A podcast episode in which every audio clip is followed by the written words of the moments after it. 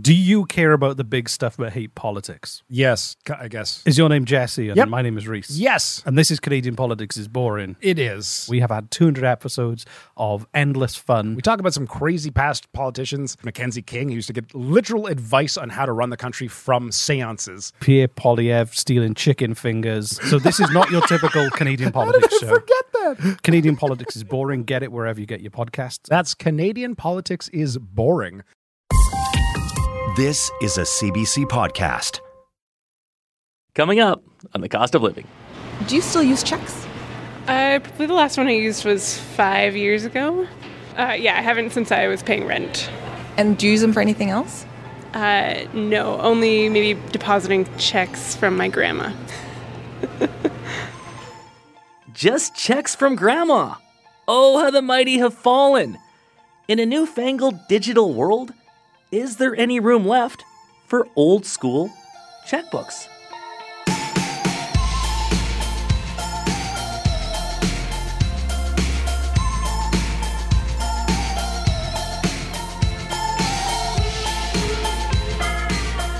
Hi, I'm Paul Haavardsrud. Welcome to the Cost of Living. Today, you ask questions, we went looking for answers. Like, are checks really still necessary? What with your credit cards and your fancy e transfers? You also asked about the cost of decaffeinated coffee. Why is it so expensive when you're not even getting the caffeine? And Marianne from Yellowknife had a question about our humble Canadian dollar. She wonders why, at 74 cents US, it is so humble. Up first, a question for anyone who enjoys a nice bottle of wine and also wouldn't mind paying less than 20 bucks for it.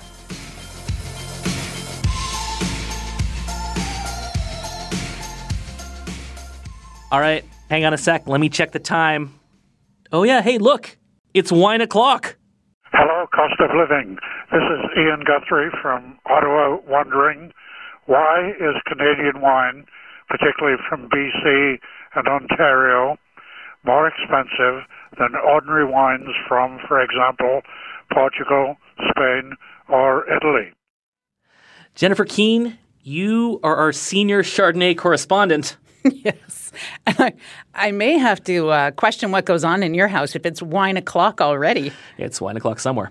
Uh, Jen, is it fair to say that Canadian wines are more expensive than wines you get from other places? It, it is fair, but it also depends. I talked to Gurvinder Bhatia about this. He's the editor of Quench magazine, which covers the wine business in North America. And he says, generally speaking, Ian has a point.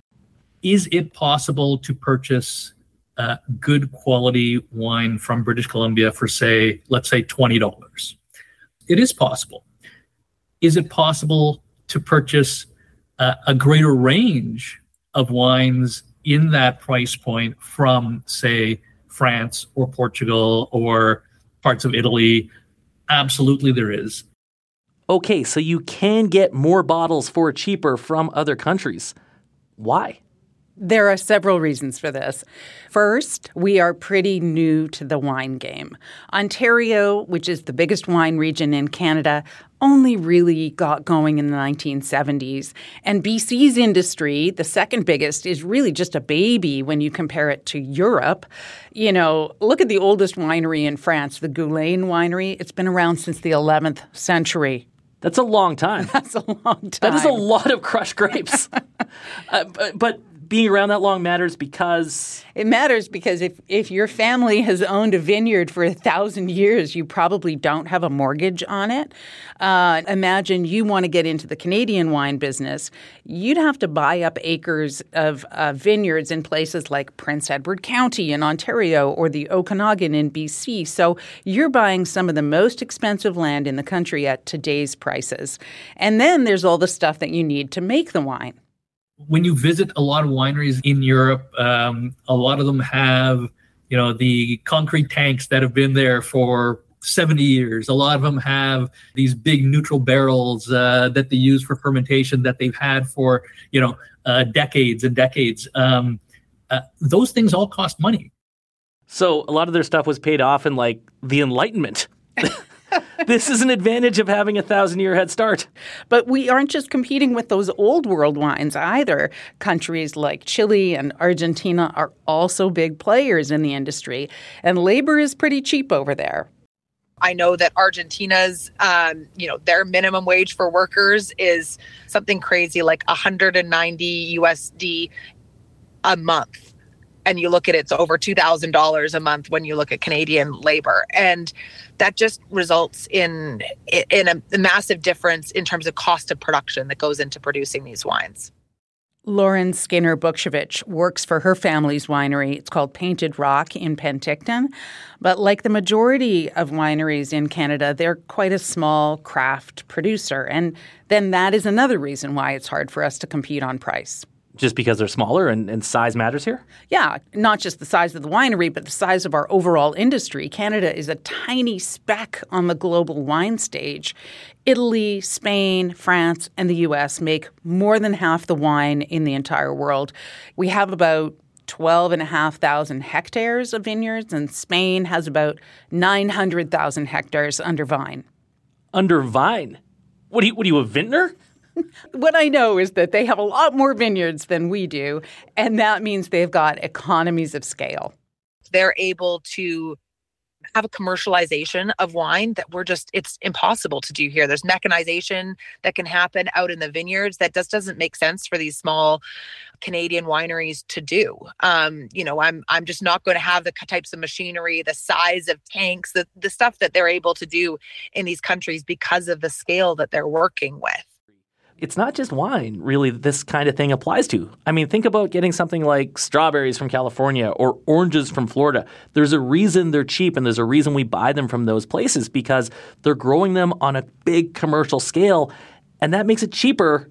And that cost savings can more than make up for the extra transportation and shipping costs. Right. But I think intuitively, we kind of feel like things that come from Canada, that come from close by, they should be cheaper, right? So it can be hard to wrap your head around. But one other thing that Canadian wine folks told me is that Canada as a country just doesn't support the industry as much as other places do. European governments subsidize the wine industry, they provide marketing support. Lauren says we have a different approach here. I think we have such a legacy of prohibition in this country. It's it's infiltrated so much of our view of of the wine industry and of the alcohol industry in general. I don't see that the same way in France. I lived in France. I lived in Bordeaux. I did my MBA over there. It's just a very different outlook towards alcohol. There's not this taboo around it. And then from that taboo, these layers of taxation around effectively punishing people for for purchasing. Okay, yeah, but she's in the wine industry, so you're going to put the idea of something like a sin tax in front of her, and she is automatically not going to like it. And you know, if you step back and think about it, I mean, you can find Canadian bottles for lower prices. Canadian wines, you know, you can get one for under 20 bucks. Yeah, you can. You can find inexpensive Canadian wine. There are some big producers in the country like Peller Estates or a company called Arterra, which owns brands like Bodacious and Jackson Triggs. But those wines often are something known as international domestic blends, which is kind of controversial in the wine industry in Canada because it means that they import juice and they combine that with domestically grown grapes and they bottle it here. So it's not exactly the same as what uh, Lauren is doing at her winery in Penticton. Yeah, and those kinds of budget bottles, they don't tend to get the highest marks from like wine connoisseurs. not always, but sometimes a box of wine just does the trick, Paul. All right. Thanks, Jen. And thank you, Ian, for the question.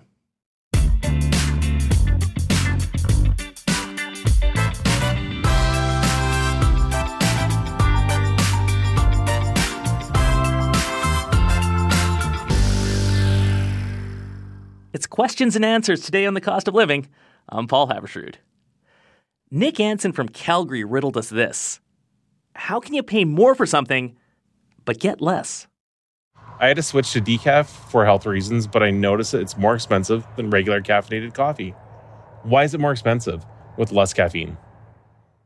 To get an answer for Nick, our most caffeinated producer, Danielle Nerman, trekked into the belly of the decaffeinated beast itself and emerged jitter free.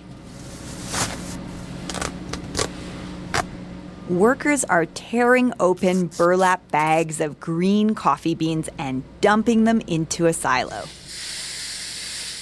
Uh, right here is about 2.8 million pounds of coffee.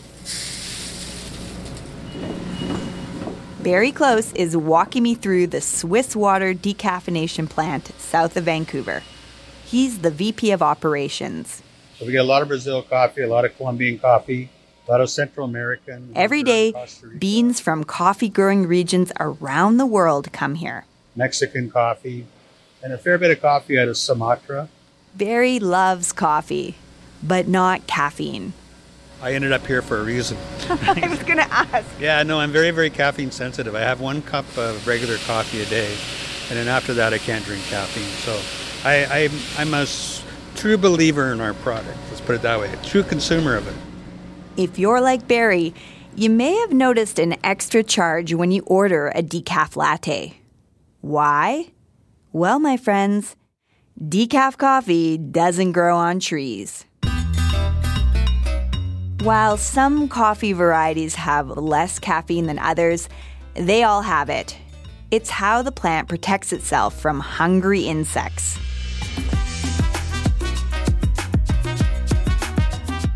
All coffee beans are harvested in their natural stimulating state. But beans destined to become decaf have to get the caffeine sucked out of them. Barry Close says that takes more travel, more time, and more money. Whenever you send coffee from an origin country to another country for additional processing before you can actually convert it into a cup of coffee, your costs are going to go up. It takes a lot for us to get coffee up from origin, whether it's South America or Central America, through our facility, then over to the East Coast, and then shipped over to Europe. There are two ways to take caffeine out of coffee with chemicals or without. The chemical method uses solvents like methylene chloride to extract the buzz from the beans. All that pure caffeine can be recovered and used in energy drinks, pop, and pharmaceuticals. Barry Close says his operation doesn't recapture caffeine because the only cost effective way to do it is with chemicals. And that's not his style. He uses the Swiss water process.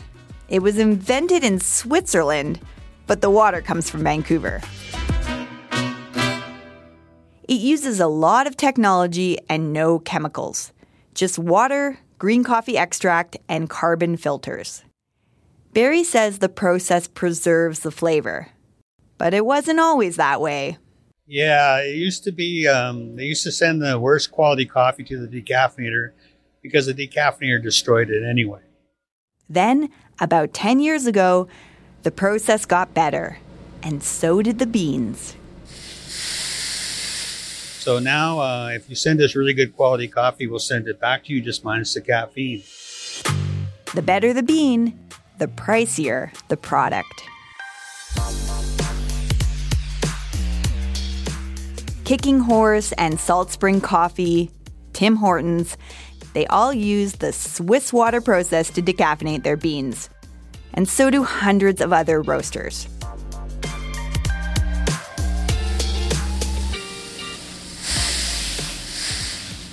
And even though this place is all about taking the jitters out of coffee, you don't have to switch to decaf to work here. We, we used to put decaffeinated coffee in the lunchroom, but we found that the productivity dropped too much. So we decided we have to go back and put caffeine in the coffee. So Hallelujah!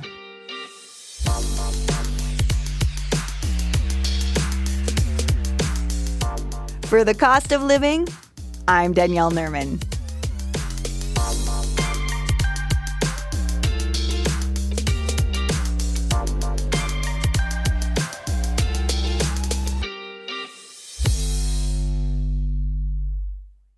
Do you care about the big stuff but hate politics? Yes, I guess. Is your name Jesse? And Yep. my name is Reese. Yes. And this is Canadian Politics is Boring. It is. We have had 200 episodes of endless fun. We talk about some crazy past politicians. Mackenzie King who used to get literal advice on how to run the country from seances. Pierre Poilievre stealing chicken fingers. So this is not your typical Canadian politics How did show. Forget that. Canadian politics is boring. Get it wherever you get your podcasts. That's Canadian politics is boring. This is the cost of living. I'm Paul Haavardsrud. Next up, Ken Sia in Calgary. He has a question about how we pay for stuff and why anyone still goes analog. We live in a digital age with credit cards, e-transfers. I am wondering, what about checks? Why do we still have them? Are they necessary? Ellis Cho, do you know where your checkbook is? Is this a trick question? I No, it's not. I think it's somewhere in my den. But you don't know? I actually can't remember when I wrote a check the last time. Like, really, who uses checks anymore? Uh, probably the last one I used was five years ago. Uh, yeah, I haven't since I was paying rent. And do you use them for anything else? Uh, no, only maybe depositing checks from my grandma. Uh, I've never written a check actually. I usually just use uh, different transfers from banking services. I got a checkbook, but it's got dust on it. Everything goes on the debit card now or the credit card. When I asked people about checks, pretty much everyone said the same thing. Even seniors with checkbooks in their purses, they said they hardly ever use them. Well, yeah, I mean, checks take a bit of effort, right? You got to carry them around, then you got to take them to a bank and, and cash them. That's just, you know, it's easier to tap. Yeah, it's way easier to tap. And we do. We have credit cards, debit cards. We're using e transfer more than ever. In the past five years, the number of e transfers in Canada more than tripled. John Perther is with Payments Canada. when you look over the longer term, um, check use is declining, and it's primarily due to the movement to digital channels. He says in 2022, of all the payments made, more than 60% were with a credit or debit card, 15% were e transfer, and payments using checks, only 2%. And that's down from where it was? Yeah, it's about a third of where it was about 15 years ago. But 2% is still a lot of checks. It adds up to more than 400 million transactions. That, that's still a lot of payments. Um, you know, three over three trillion uh, in value for checks. So yes, while percentage-wise in comparison to other methods, there's still something happening there. Well, yeah, no doubt. Three trillion is a chunk of change. Yeah, because people writing checks are writing big checks. John says the average was about $9,000 Okay, so people pretty much just take their checkbook out for the big stuff. for the big stuff. Checks are still used to do business in industries like construction or contracting, you know, where you're dealing with large sums of money. Like Darwin Bond, who owns a home renovation company in Calgary. We have been using checks since day one, and we still use them today just as often as we did 23, 24 years ago. He uses checks for everything. It's how he pays his suppliers, his employees, and it's how he expects to be paid by customers. Do you know how his customers feel about that? He says a lot of people are surprised. He says many of them have to go hunting for their old checkbooks because they haven't used one in years, like me. And sometimes he gets this reaction. A check? I don't know what a check is. That's so disrespectful to checks. Yeah, they learn pretty fast what a check is when they're dealing with Darwin because he's in the renovation business. He's working on jobs that cost tens of thousands of dollars, even a $100,000. And e transfer doesn't really work well for a lot of people when you get into higher sums of money. Um, there's daily limits and weekly limits and monthly limits. Um, and then there's transaction fees. So if somebody were to write me a check, it doesn't cost them anything with bank charges and bank fees. Yeah, it really doesn't. You get your box of checks from the bank and then you're good to go for like years. Yeah, and it's cheaper than getting a bank draft. That'll cost you 10 to 15 bucks. And Darwin, he doesn't take Visa? Nope, he doesn't take any credit cards because of the transaction fees. They cut into his bottom line. 2 to 3% on a $100,000 job. That's a lot of money. He would rather deal with e transfers, it would save him from all the paperwork and running around. But until the banks raise e transfer limits, checks are still his best option. Okay, so checks are down, but they're not out. They're not out. John Perther with Payments Canada says even if fewer people use checks, we're a long ways away from seeing them disappear for good. I think there's a there's a, a conservative side to Canadians that that still like to have a wide variety of payment methods that they can use in different situations. And for some, checks and cash use, it, it, it's nice to still have that in your back pocket for when you might need it. Well, yeah. I mean, you might go a long time and never think about a check until you really, really need one to do some weird banking thing. Now I feel pressure to go find my checkbook. You should feel pressure. Go find it, Ellis. okay, Paul. Thanks for the question, Ken.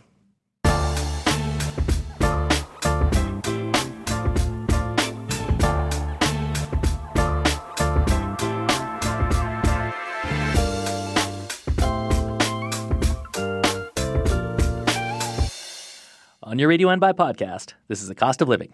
I'm Paul Haavardsrud. Our last question comes from Marianne in Yellowknife. I was wondering if you would please explain why the Canadian dollar is so much lower in value than the US dollar. Thank you, Paul. Love your show. Well, thank you, Marianne. So, the Canadian dollar. All right. It's now around 74 cents US. It was about 80 cents until, say, a year and a half ago, around the middle of 2022. So, to answer why it's dropped to 74 cents, we should probably start with why currencies go up and down at all. The short answer is supply and demand. If demand for Canadian dollars increases, the currency will most likely go up. If demand falls, our dollar will go down. As for what changes the demand for our dollar, that gets complicated. So you have, you know, businesses and individuals that are selling goods and services across borders.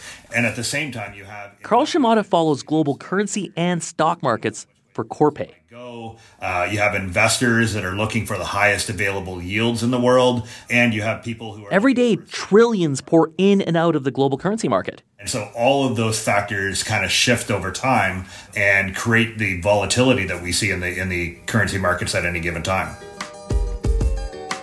Of all the markets in the world, foreign exchange, so currencies, might be the most complicated. Demand for currencies is always changing, and everyone has their own reasons for buying and selling. I mean, look at the Canadian dollar and think back just more than 10 years to around 2012. At that time, the Canadian dollar was trading at parity with the US dollar. The big story, of course, was oil. It was trading at more than $100 a barrel, and Canadian oil production was going up. So the world was buying more of our oil.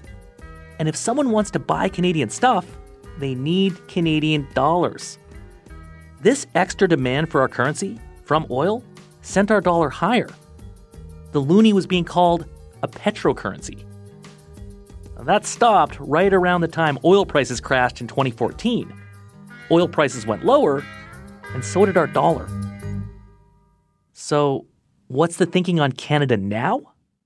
The big change in the last couple of years is that investors became more aware of the uh, debt, uh, the, the indebtedness issue in Canada, um, and they became much more skeptical on whether they should put more money into an economy that is so reliant on consumer spending and that that consumer spending is so reliant on more borrowing. so we're not a petrocurrency anymore. What we are is kind of risky, at least compared to the US as investors have become more skeptical of the Canadian economy, they have looked for other opportunities and other places to invest. Uh, much of that investment has moved to the U.S. instead of Canada, and, and that's really the the sort of headwind that has driven the Canadian dollar down. That headwind is what sent our dollar into the 74 cent range. And again, a few years ago, we were at 80 cents. Carl says we should pay attention to this drop. It's currency speak for Canada, you ain't looking so good. But that's only half the story. The flip side of a lower Canadian dollar is what's happening in the US. In global currency markets right now, the greenback is king.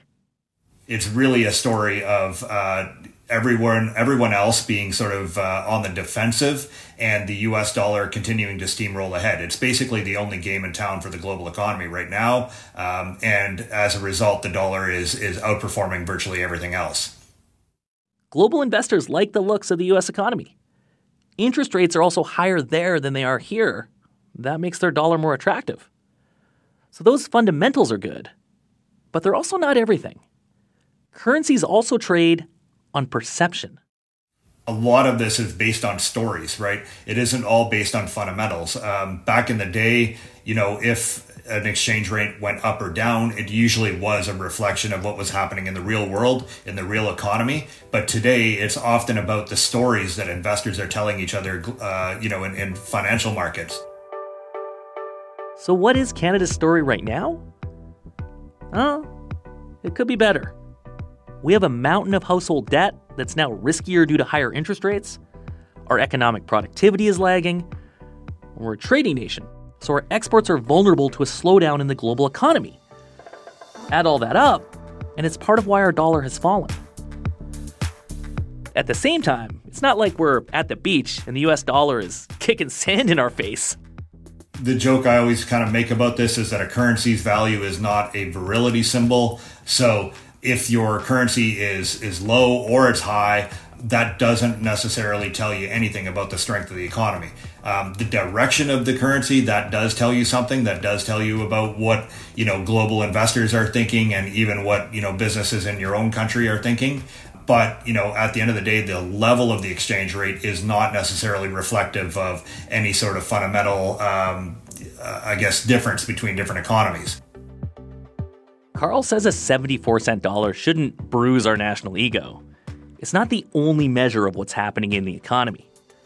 And if you put aside the US greenback, the Canadian dollar is doing well compared to the euro, the pound sterling, and the Japanese yen.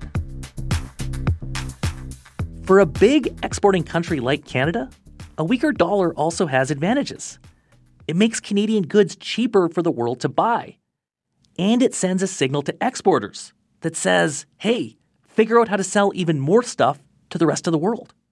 The funny part about all this is that the exchange rate can actually act like a report card. It can help us to to see what's going wrong uh, and to correct it over time. So it's almost a natural balancing mechanism in the global markets that uh, that does help to steer economies in the right direction. And and so we should heed what it is telling us, but we also shouldn't get too worried about uh, about the negative implications of a weak Canadian dollar. So the value of our dollar is based on a mishmash of fundamentals and narratives. The value of the trade between the US and Canada, perceptions of our economy today, and guesses for where it's going in the future. And when that all comes out in the wash, you get about 74 cents US. Hope that got to it, Marianne. Thanks for the question.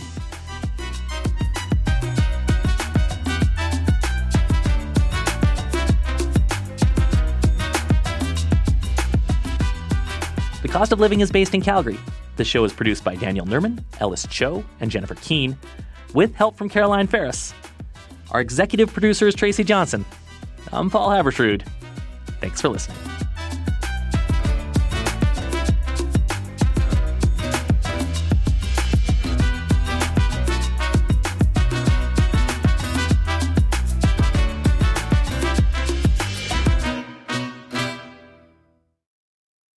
For more CBC podcasts, go to cbc.ca slash podcasts.